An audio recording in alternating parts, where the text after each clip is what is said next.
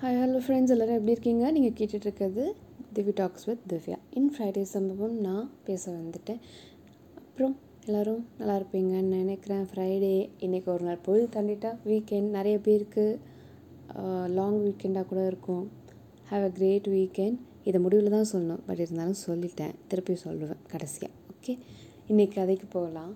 நிறைய பேருக்கு வந்துட்டு அவங்க பிறந்து வளர்ந்த ஊர்லேயே வேலை பார்க்குற பாக்கியம் இருக்கிறதில்ல. அந்த மாதிரி தான் எனக்கும்.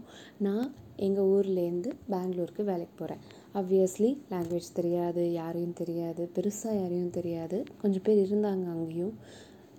பட் அவ்வளோவா ஹெல்ப் பண்ணுறதுக்கு ஆள் இல்லைங்க.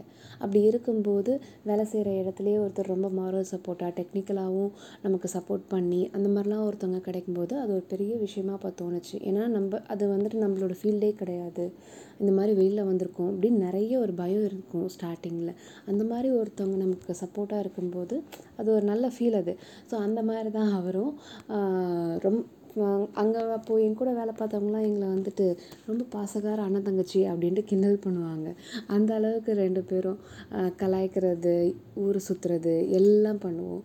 அப்படி இருக்கும்போது அவரோட பர்சனல் ரீசன்ஸ்க்காக அவர் ட்ரான்ஸ்ஃபர் கேட்குறாரு அது ஒரு பெரிய ஒரு இடியாக அப்போ வந்துட்டு இருந்தது. ஐயையோ இருந்த ஒரு பெரிய மாரல் சப்போர்ட்டாக இருந்தார். நம்ம லாங்குவேஜு செம்மையாக வேவ் லென்த்லாம் செட் ஆச்சு அப்படின்லாம் இருக்கும்போது இப்படி ட்ரான்ஸ்ஃபர் கேட்டுட்டு போகிறாரே அப்படின்னு வந்தது.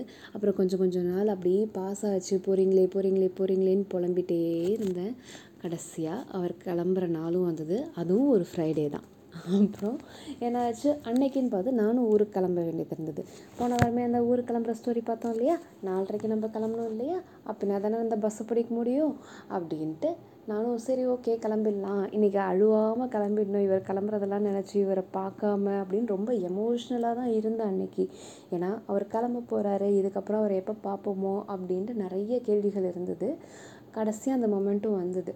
அவர் சொன்னார் வாங்க போய் ஒரு டீ குடிச்சிட்டு வந்துடலாம் கேன்டீனில் அப்படின்ட்டு சொன்னார். நான் சொன்னேன் இல்லை இல்லை பரவாயில்ல. எனக்கு பஸ்ஸுக்கு லேட் ஆகுது அப்படின்னு. மனுஷன் விட வேண்டியதானே? விடலை.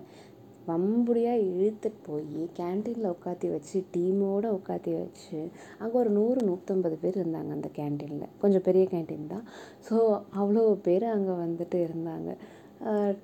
அப்படி இருக்கும்போது நான் பாட்டும் சைலண்ட்டாக தான் இருந்தேன். சரி ஓகே எப்படியாவது எமோஷனை கண்ட்ரோல் பண்ணிவிட்டு கிளம்பி போயிடு. சுனாப்பானா அப்படிங்கிற மாதிரி சுற்றிட்டு இருந்தேன். பட் வந்துட்டு விடலை மனுஷன். நான் பாட்டும் அமைதியாக இருந்தேன். டீ வாங்கி கொடுத்தாரு குச்சிட்டு கிளம்ப வேண்டியது தானே? சொல்கிறாருங்க கௌதம் மேனன் படத்தில் வர ஹீரோ மாதிரி இந்தா இருக்குது சென்னை. எதுக்கு ஃபீல் பண்ணுறீங்க அப்படின்னாரு. அவ்வளோதான் எமோஷன் ஃபுல்லாக பர்ஸ்ட் ஆகி அப்படியே ஓன்னு அழுது. அப்படியே அந்த காலத்து ஹீரோயின் மாதிரி வாயில் கை வச்சுட்டு அழுதுகிட்டே ஓடி வந்து அவ்வளோ பேரும் பார்த்துட்டாங்க. ஐயோ கடவுளே! அப்படின்ட்டு வெக்கமாக போச்சு. பார்த்துக்கோங்க. வெக்கமாக போச்சு குமார். சரின்ட்டு லக்கேஜ் எடுத்துகிட்டு அந்த பஸ்ஸு நான் ஊருக்கு கிளம்ப வேண்டிய பஸ்ஸு அந்த நாலரை மணிக்கு அதையும் பிடிச்சி பஸ் ஏறி உட்காந்துட்டேன். திருப்பி ஃபோன் பண்ணுறாரு அப்புறம் அழுது சமாதானம் ஆயிட்டிங்களா? தேவலாமா? அப்படின்லாம் கேட்டார். ஆஹா மனுஷன் திருப்பி அக்கறையில் கேட்குறாருயா என்ன மனுஷையா அப்படின்னு நினச்சேன். மறுபடியும் ஆரம்பிக்கிறாருங்க. ஏங்க அழுகுறீங்க நான் இங்கே இருக்குது சென்னையில். அப்பா ராசா போதுண்டா சாமி ரீல் அந்து போச்சு. இங்கே பஸ்ஸில் ஒரு ஐம்பது அறுபது பேர் இருக்காங்க. இதுக்கு முன்னாடியும் என்னை அழ வச்சிடாதீங்க. அப்படின்னு சொல்லி கெஞ்சி பேசி அந்த ஃபோனை கட் பண்ணிட்டு but still he is being there for me ஒரு பெரிய சப்போர்ட்டாக இருக்கார். ஸோ இது ஒரு ஸ்வீட்டான சம்பவம். ஒரு தேர்ட் பர்சன் யார் என்ன சொந்தம் அந்த மாதிரிலாம் எதுவுமே இல்லை. நமக்காக ஒருத்தவங்க அழும்போது ஒரு செம்ம ஃபீலிங்கில் ஸோ அந்த மாதிரி நான் ஒருத்தவங்களுக்கு இருந்திருக்கேங்கிறத நினைக்கும் போது எனக்கே என்ன நினச்சா? பெருமையாக இருக்குது அப்படி எனக்கு தெரியல. But still that's all I have for the hey Friday சம்பவம்.